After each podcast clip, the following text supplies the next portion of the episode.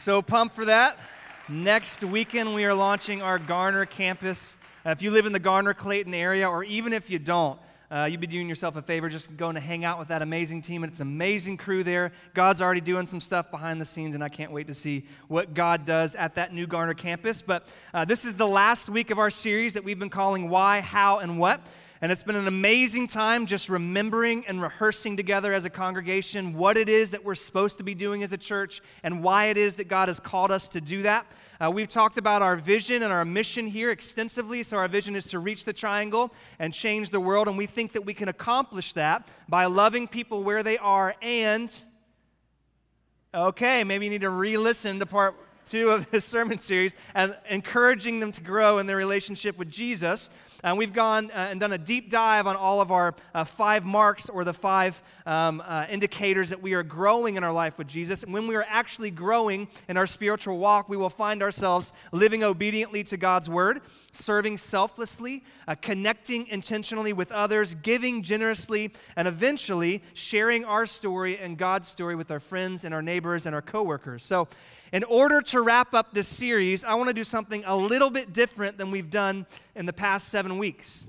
So, I want to try to show you not how you go about growing or the actions that you need to be doing, and not why you should be doing those things to grow closer to Christ, but what this process feels like in the moment, what the life of a disciple is actually like in the midst of that process. And here's what I mean this is not going to make any sense, but it will in like two minutes. I have been watching a ton of YouTube videos on ultra marathons. Have you heard about these things? It's not your dad's 26 miler. This is like 100 miles, 200 miles. Now, know this I do not run. I actively try not to. So if you see me running on the side of the road, pull over and help me because something is chasing me. So, um, but I read a book a while ago by a former Navy SEAL and Army Ranger, and this crazy dude, he runs multiple races a year that are 100 miles long, 200 miles long, one race that is 320 miles long. And I know that I will never personally run some of these races, but um, the idea of what would drive a person to put themselves through all of that pain has sort of drawn me down this YouTube rabbit hole. So I've watched like 50 or 100 videos on ultra marathons by now. Now, some of these videos are about how these races were created, like what went into the twisted mind of the inventor of this and what his plans were. Uh, some of these are about the gear you need. So here's the shoes that you need to, to run with that can withstand 300 miles, or here's the food that you need to eat. Uh, many of them are about the training that's involved. How you start off running 10 miles a week and then increase that slowly till you're running about 100 miles a week. And I feel like this is what this sermon series have, has been the past few weeks. It's been kind of similar to those videos a lot of training, a lot of prep, a lot of here's what you need to do to prepare for your journey with God. Uh, but the most interesting videos, uh, the, my favorite videos, are the ones that actually follow a runner throughout the course of a 200 mile race the ones where you actually get to experience the race with them from start to finish. And I think that these are the best videos because it gives you a feel for what, one, what running one of these crazy things is actually like. Uh, you get to see the optimism that they start off with. And you get to see how they handle themselves when their shoe breaks or when they veer off course. You get to see how their teammates help them at the aid stations. And you get to experience this emotional roller coaster that they go through throughout the course of this race. How about halfway through, they enter into what they all call the pain cave. Like they do this to themselves, but they enter into this pain cave where their body is literally breaking down under all the stress. Their kidneys are almost to the point of failure. And you get to see how they use these mental tactics to fight through that pain cave and to make it through the finish line. And so these videos are awesome because you get to go through the journey with them without breaking a sweat.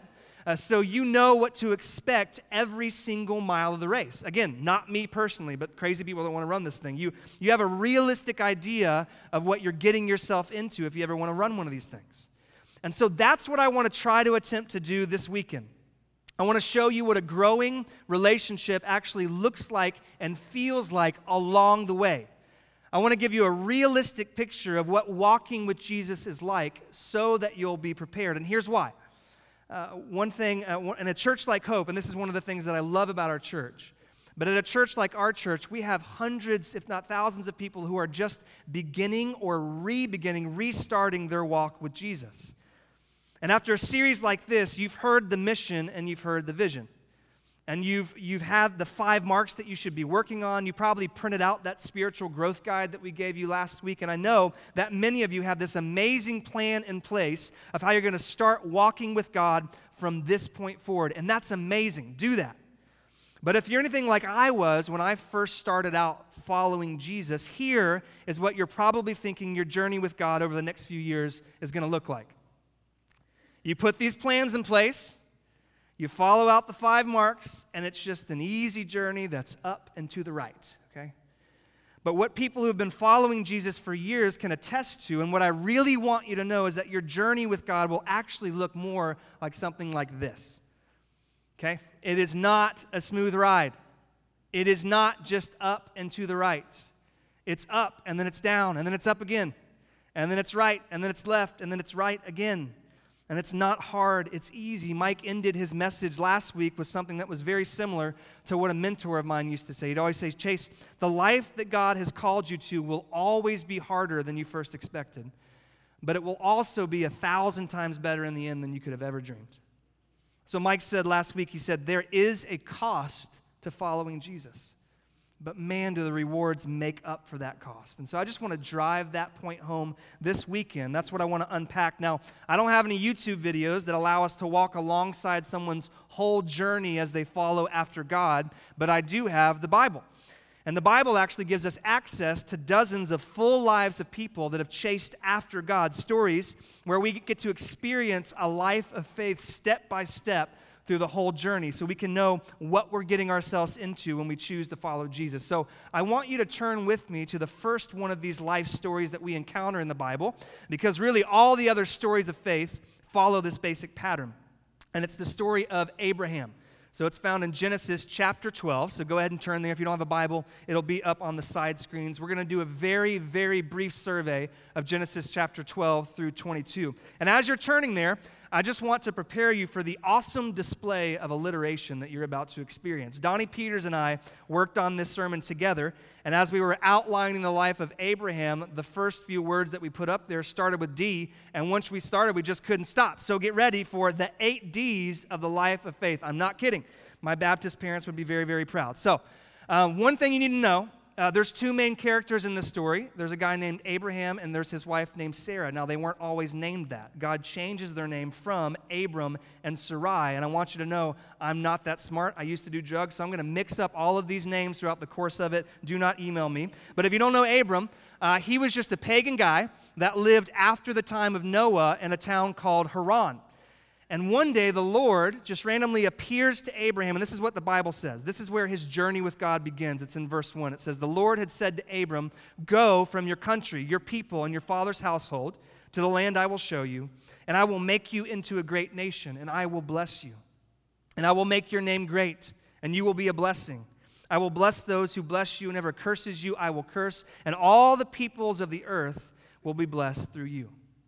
And this is how a life of faith starts. It always starts with a dream, the first D. It always starts with a promise. And Abraham gets a pretty amazing promise. God just shows up and says, Abe, you don't know me yet. You're going to get to know me, but I have an amazing offer for you. I am going to bless you. Like, really, really bless you. I want to take you and turn you into a great nation, the greatest that the world has ever seen. And I want to give that nation a land to live in. And eventually, all the nations of the earth will be blessed because of the way that I bless you. How's that sound? And I'm sure Abe was like, That sounds amazing. Now, I'm 75 years old. I was thinking about retiring and working on my bingo game, but this sounds a lot better, so sign me up for that. And that's how God's plan for your life will always start with a big, huge dream, with an amazing promise. I remember vividly when I was eight years old, I was standing right in front of the stage at a small church called First Baptist Church in Matthews, North Carolina and it was right after an Easter cantata. I don't know what cantata means, but we used to have a lot of them. And I remember uh, for the first time in my life, I had been kind of discerning at eight years old, I'm not that good of a person. I'd been kind of discovering that the things I want to do, I didn't do, and the things I didn't want to do, that's what I found myself doing. And I was learning around that time in Sunday school that that's where everyone is, that we're born broken, that we're born prone to sin, that we're born separated from God. But what I heard that morning was that God would, in His grace, forgive all of my sin. and love me unconditionally, that he would grant me eternity in heaven, and until then, a life of purpose and a life of joy. And it was that morning on Easter 1993 that I clearly heard and understood that amazing promise, that dream that we call the gospel. Some of you experienced that dream or that promise the first time, like I did when you were younger. Uh, some of you experienced that just in the past few weeks, but Abraham has one of these dream moments. Now, you should notice that attached directly to this dream is also a demand, the second D. It's in verse 1 where he says, Go from your country, your people, and your father's household to the land that I will show you, and then I will make you into a great nation. So God's made Abram a promise, but Abraham has his part to play as well. And Mike has said this a lot recently. God is not just going to show up and do something supernatural until you do your part. In order to get the dream, you have to meet the demands. Now, there's two things about these demands that you should know that you see all over the Bible. First, these demands, they usually go against common wisdom. They don't usually make sense at first. And secondly, they usually involve you being uncomfortable.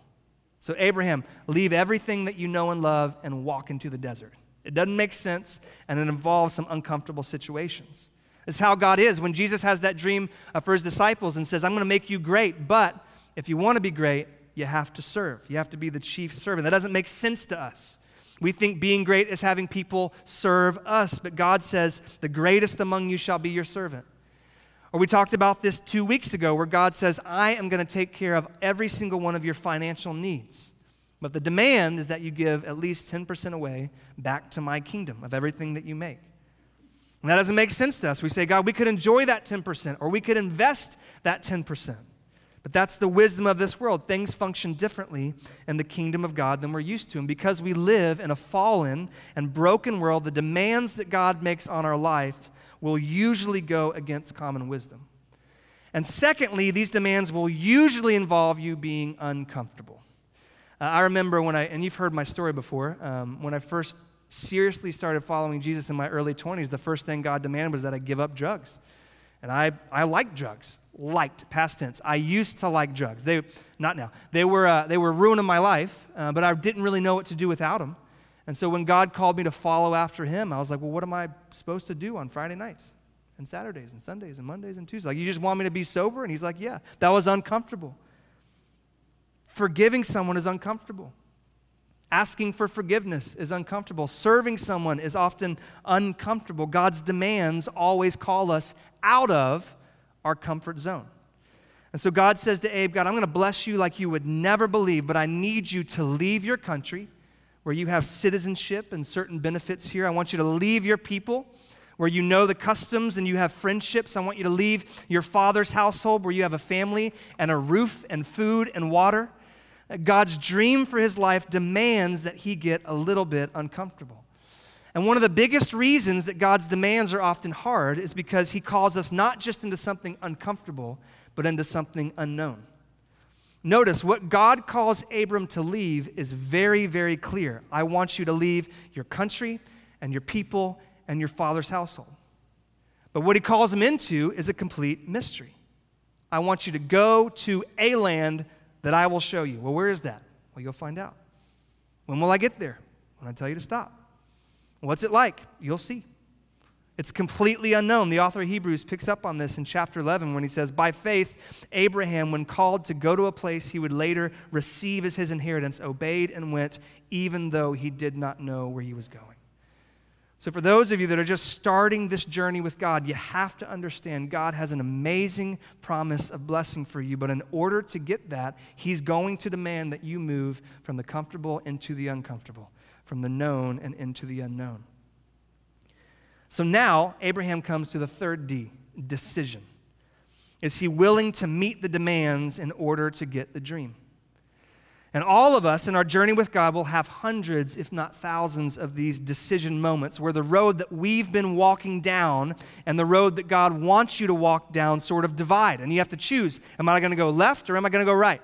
I'm going to stay on the road that I've been walking down, or, I'm going to, or am I going to change directions and begin to walk down the path that God has shown me. And when you're just starting out in this relationship, this journey with God, these decision moments can be incredibly hard. They sometimes get a little bit easier as you progress, but at first, these are very, very challenging moments. And here's what I've learned from my own personal life and from my years in ministry. The reason that these decision moments are so hard is because my natural instinct is to say, God, I really want you to get involved in the life that I have planned. But God demands that we get involved in the life that He has planned. You see that? The defining moments of your life, the difference between experiencing all that God has for you or not, it comes down to these decision moments where you either say yes or you say no. And the difference between someone who's just starting their walk with God or who's been stalled in their journey with God and then someone who is mature, a mature Christ follower who is following hard after God and experiencing God's blessing and influence the people around him, the difference between them is not some personality trait. It's not self discipline or knowledge. It's much simpler than that. The difference between someone that's at the beginning of their walk and someone that's very far progressed is just a thousand little yeses during these decision moments. Where people that are still early on in their walk with God have this habit of still saying no to God's demands, and so they're saying no to his blessings.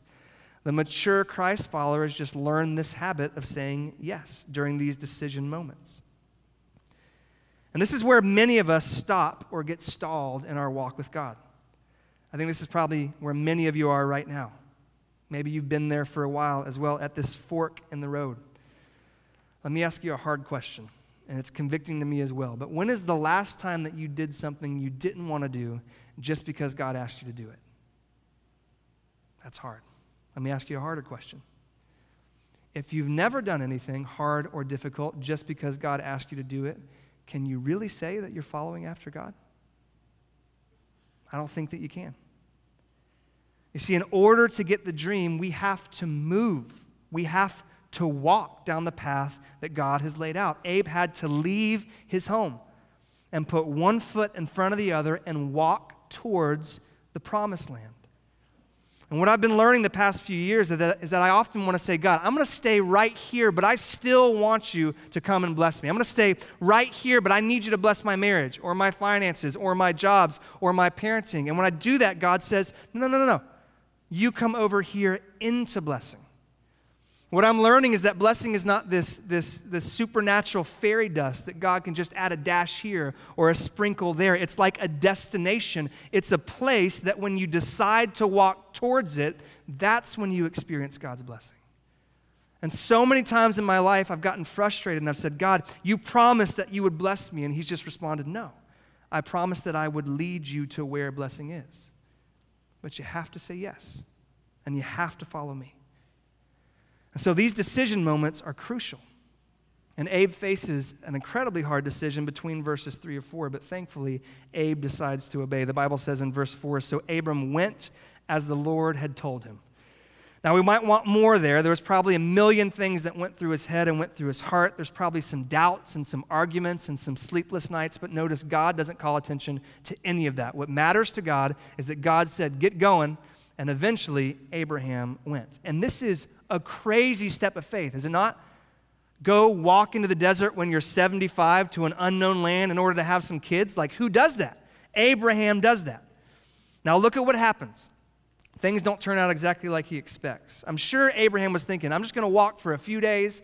I'm going to hit this amazing land that's just, that's just lush and flowing with milk and honey. Then I'm going to take Sarah on some few dates. And then nine months later, we're going to have a kid, and I'm going to be living this dream in no time at all. But actually, what happens is he encounters his fourth, uh, he, he, encounters his first taste of difficulty, the fourth D. Isn't this fun? Got four more. All right. Uh, he walks for a few days, or for a few weeks or months. We don't really know the timeline. And he gets to this podunk town in the middle of the desert called Canaan. And I'm sure he's like, let's just get through this town as quickly as, as possible. But as soon as he sent, hits kind of town center, God says, hey, pull over. And Abe's like, why? And God's like, this is it. And Abe's like, This is what? God's like, This is it. This is the land. This is your land. And Abe kind of looks around. He's like, I see a 7 Eleven and a cash for gold and a tractor supply. And that's about it. This isn't exactly what I was expecting, but maybe God can spruce up the place. Let's unload the camels. And that's what he does. And he settles down in this weird town called Canaan. And he lives there for a while. We're not sure how long. But eventually, after living there for a certain season, things get even worse. A famine hits. He has no food. Now, in order to survive, you don't need a fancy house or like a movie theater or a mall, but the one thing you do need is food. So Abe finds himself between a rock and a hard place, and he doesn't know what to do. Like the 7 Eleven ran out of hot dogs two weeks ago, and God is not sending any manna, and his family is getting pretty hungry. And I'm sure he had these thoughts like we all do like, this is the dream? This is the blessing? This is difficult. Did I make a mistake along the way? Listen, this is so important that you hear this this weekend if you're just starting out with God, or be reminded of it if you're further along. God's blessing for your life will usually look and feel different than you first thought that it would.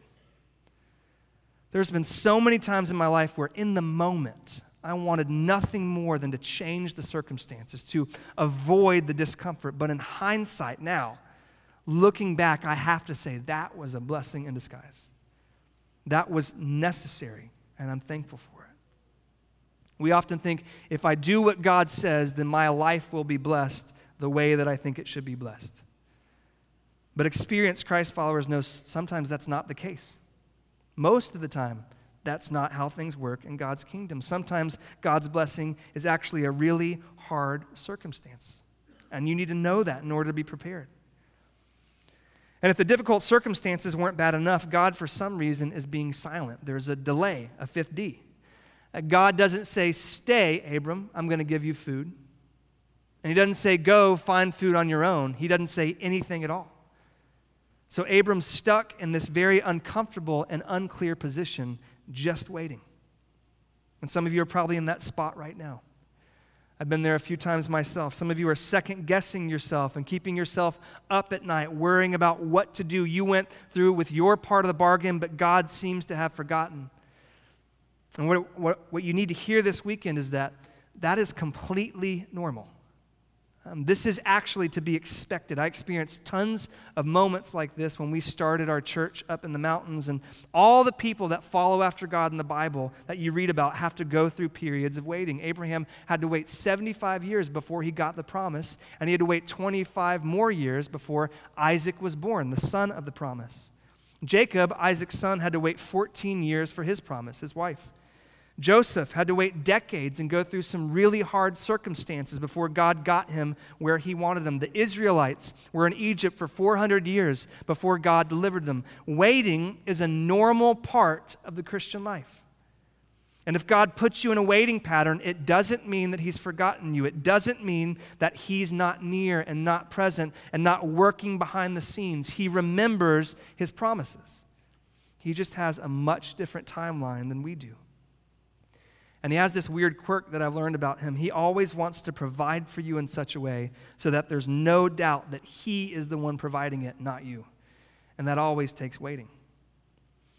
But this is the first time that Abraham has gone through a season of waiting and he doesn't handle it so well. So instead of just staying and waiting on the Lord to provide like he should have, he does what we often do and he takes matters into his own hands and he goes into DIY mode, the 6D. He leaves the land and he goes to Egypt because there's food there. And when he does this, when he goes into DIY mode, he unknowingly walks into an even greater problem than he had in Canaan. He makes his life much, much worse, which is what always happens when we take things out of God's hands and try to do it on our own. Apparently, Sarah is a stone cold fox, okay? She's an extremely attractive lady. And Abe knows that when the Pharaoh sees her, he's going to want her to be another one of his wives. So he's going to want her to be in his, in his harem. Get this, she's 60 years old. So you guys got plenty of time, ladies, all right? But now, Abram's on his own. He's relying on his own wisdom and his strength. And so he comes up with this plan and tells Sarah, hey, uh, when Pharaoh approaches you and asks who you are, just tell him that you're my sister. Now, this is half true.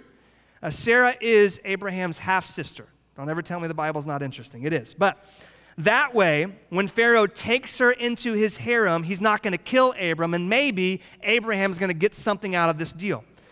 Now, in the moment, this might make sense. But in hindsight, this is the dumbest and most untrusting thing ever. Did God not say, I'm going to bless you?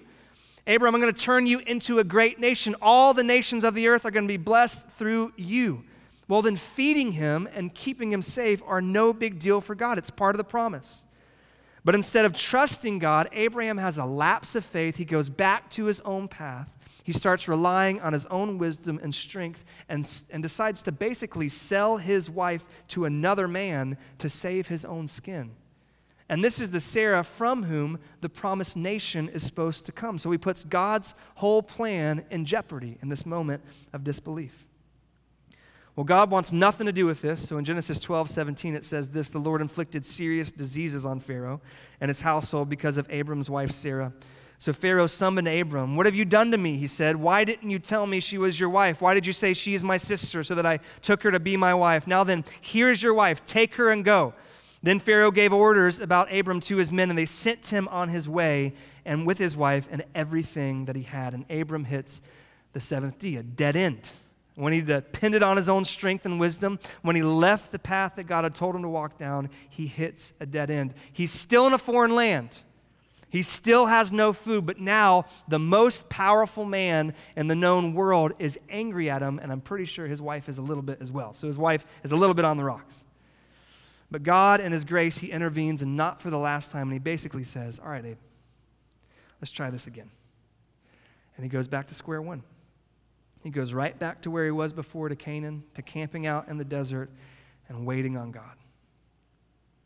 And this whole process starts over and it repeats and it repeats and it repeats. We don't have time to get into it, but um, his, his people become too numerous to live in just Canaan alone. And so he decides to split the land with his nephew Lot. So he takes him up on a mountain and says, Lot, you pick east or west, I'll pick what you don't pick.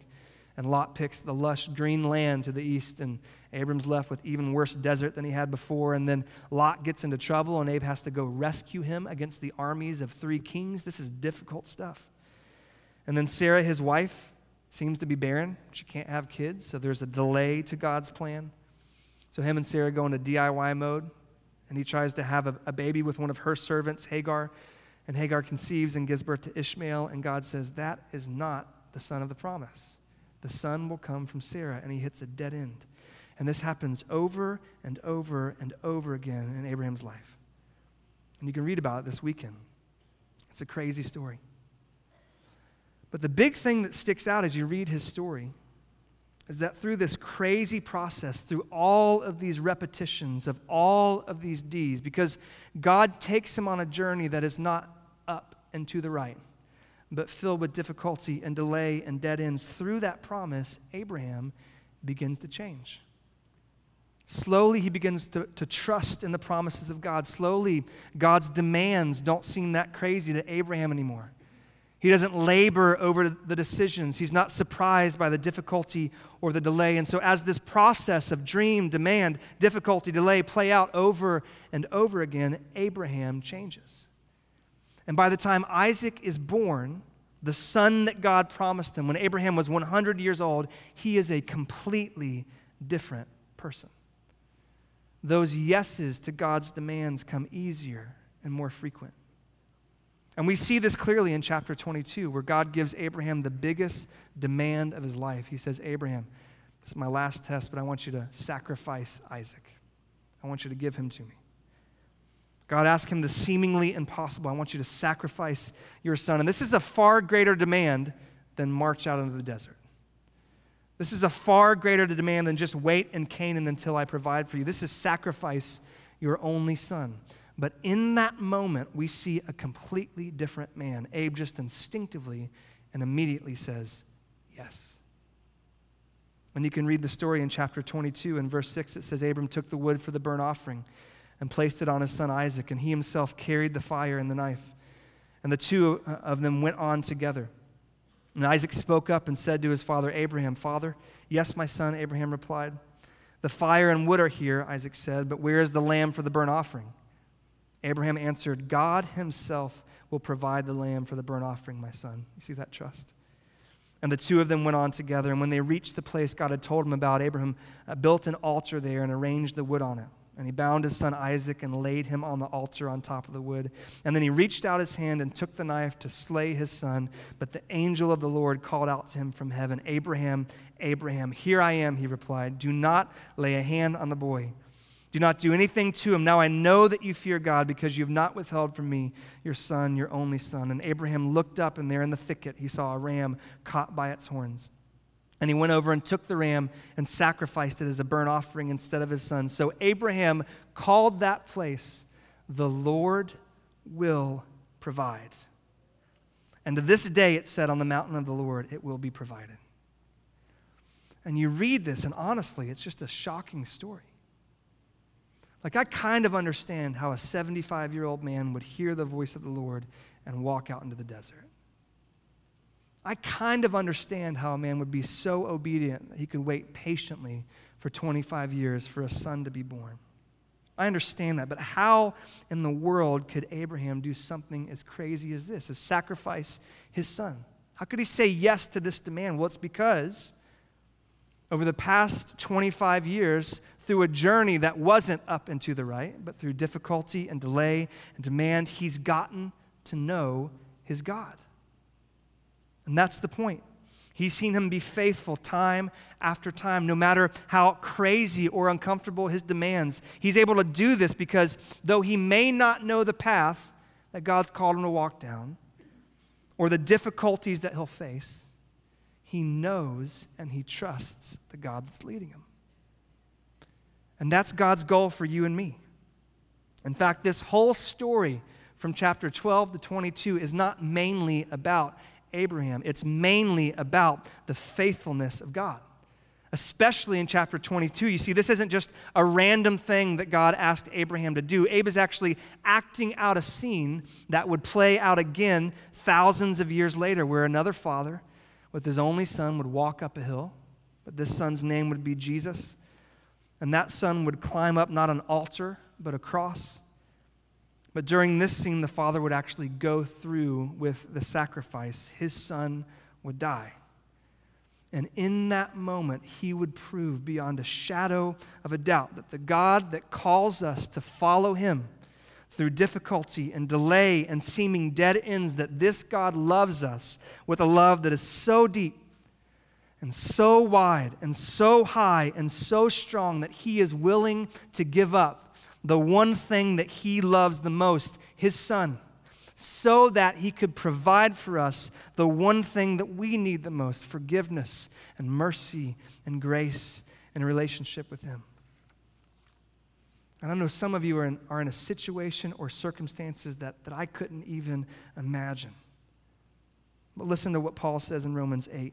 He says, What then shall we say in response to these things? If God is for us, who can be against us? He who did not spare his own son, but gave him up for us all, how will he not also, along with him, along with salvation, along with eternity in heaven, how will he not also graciously give us everything that we need?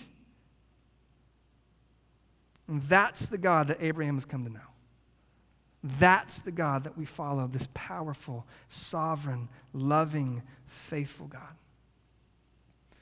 And we see that Abraham has finally moved into the area where God's blessing truly is. It's the last D, it's dependence. That's where God's dream for our life really is. When we come to a place of complete and total trust and dependence of God, that's when we experience the promise, when those yeses just come naturally. That's when we get to a point where we look back at all of the sacrifices and all of the dead ends and all of the hard times and we just say, worth it. It's been worth it.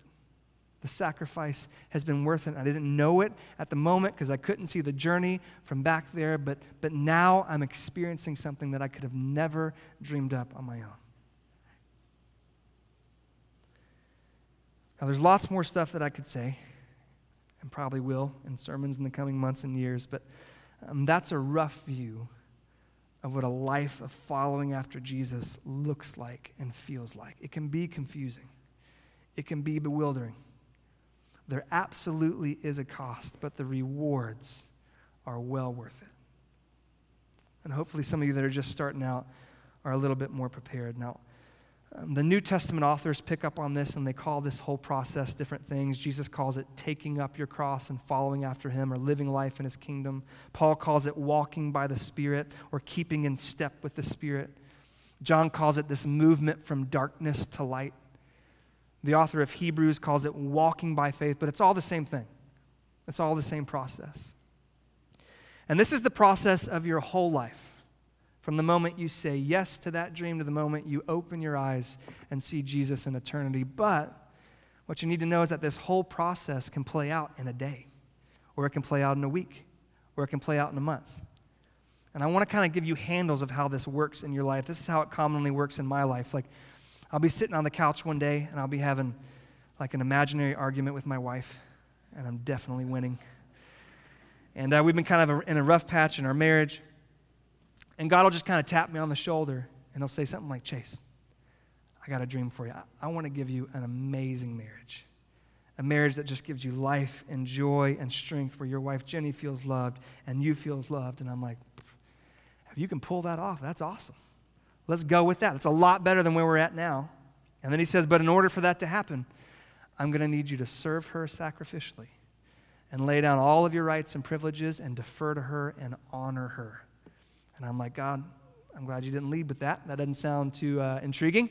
I kind of like it when she serves me, but maybe you know better. This doesn't make a whole lot of sense, but let's try it. So that afternoon, I kind of pick this kids up from school and I do the dishes the way that she likes them. I put the forks upside down. I don't know why she does that. That's crazy to me, but I do it. I load it the way that she likes it. Some of you are like, yeah, that's the way you load it. Yeah, so I do that. I clean the floors. I Swiffer. I dry Swiffer, and I wet Swiffer the floors. I cook dinner. I put the kids to bed all by myself. And then I walk downstairs, and my wife is kind of cuddled up in bed. And I cuddle up right beside her, and guess what happens? Nope, not that I wish that happened. She doesn't even notice. She doesn't say a word. In fact, she has the audacity to ask me to fill up her cup of water and to plug in her phone. So I go to bed just angry. I'm like, God, it's been four hours and my marriage is not fixed. I give up. I'm going to go back to doing things the, the way that I've always done them. But then I kind of second guess myself and I have a, I make another decision. I'm just going to say yes one more time.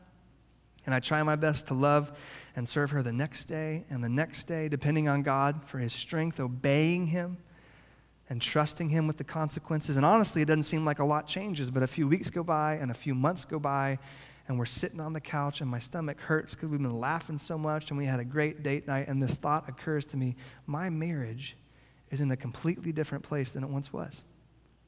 How'd that happen? When did that happen? Well it happened over the course of a hundred little yeses. It happened as step after step into some pretty unknown and difficult terrain, turned into mile after mile, and now my marriage is in a completely different place than it once was. And I'm, I'm experiencing God's promises, and once again, God has proved himself to be faithful. And I'll thank him for that, and I'll lay down to go to sleep, and God will interrupt me and say, Chase, I want to give you a relationship with your daughters that is life giving and impactful. And I know there's a demand coming. But before God can even get there, my heart just responds with, yeah. Yeah. You know better than I do. You've proved yourself faithful. I'm going to keep following you. And that's what a growing relationship with Jesus looks like. So, what's the decision that you need to make today? What's that yes that you finally need to give God? And the cool thing is, I don't even probably have to give you any examples because you know exactly what it is. You've been thinking about it for the past 20 or 30 minutes. It's been that elephant in the room for the past few weeks or past few months or past few years. It's that one area where you're still relying on your own power and your own plans and you're not experiencing God's blessing. What's that yes that you need to make to God today? Maybe that yes is to take that very first step, like I did in 1993, and say yes to Jesus and his love and his forgiveness. Listen, Jesus has done absolutely everything needed to give you God's promise in your life, to make that reality. He lived the life that you're trying to live and can't live. He died the death that you deserve to die because you're a sinner, and He's a holy God. You can't create that life of purpose and meaning and joy. Only God can do that. That takes forgiveness and relationship with your heavenly Father. And it takes a process through difficulty and delay and dream and dependence. And I would just encourage you this weekend don't wait any longer. Say that yes to God today. It's the best decision that you'll ever make. Would everyone bow with me? If that's you, if maybe you need to decide to follow after Jesus, would you just pray this prayer after me? Something like this. There's it's not a magic prayer, there's no magic to these words, but just pray, Father, I've been walking my own road for far too long, and I heard this weekend about the dream that you have for my life that I can have forgiveness, that I can have a restored relationship with you, that you can heal me, that you can deliver me from bondage, that you can bring me freedom, that you have an amazing dream of purpose for my life. And so, Father, this weekend, I just want to say yes. I'm done saying no. I want to experience your blessing. So I say yes. Would you forgive me? And would you help me start this amazing and incredible journey following after you? Keep your heads bowed if that's you. You just made the best decision ever. Um, I'd encourage you to tell someone if you're at our Apex campus, go to the light bulb wall. If you're at our Morrisville or Raleigh campus, just go to the next steps area and share that with someone. But Father, I pray for everyone else in this room. I thank you for your word. I thank you that it's true. I thank you that it's given in love. Father, I pray for those that are in just some difficult situations. I pray that they would have hope. I pray for those that might be angry at you this weekend because you're not blessing them in the way that they would like to be blessed. I pray that you would just give them perspective, that you give them a little bit of hindsight, that you'd allow them to see why this journey is actually bringing them to a point of dependence, which is where you want them. And Father, I pray that you would all just reinvigorate us and give us just supernatural energy just to chase after you. So, Father, I look forward um, just to seeing the fruit um, that you cause through all of these different thousands of journeys um, that are in front of me. And we love you and we praise you. And it's in Christ's name. Thank you so much for joining us for this week's message. We are so excited to be a small part of all the great things that God is doing in and through your life. If you would like to take the next step in your spiritual journey, download the Hope app to find out ways to connect, opportunities to serve, and other resources. And if you'd like to contribute financially to our vision of reaching the triangle and changing the world, visit us at gethope.net/giving. Thank you for your commitment to resourcing hope as we love people where they are and encourage them to grow in their relationship with Jesus.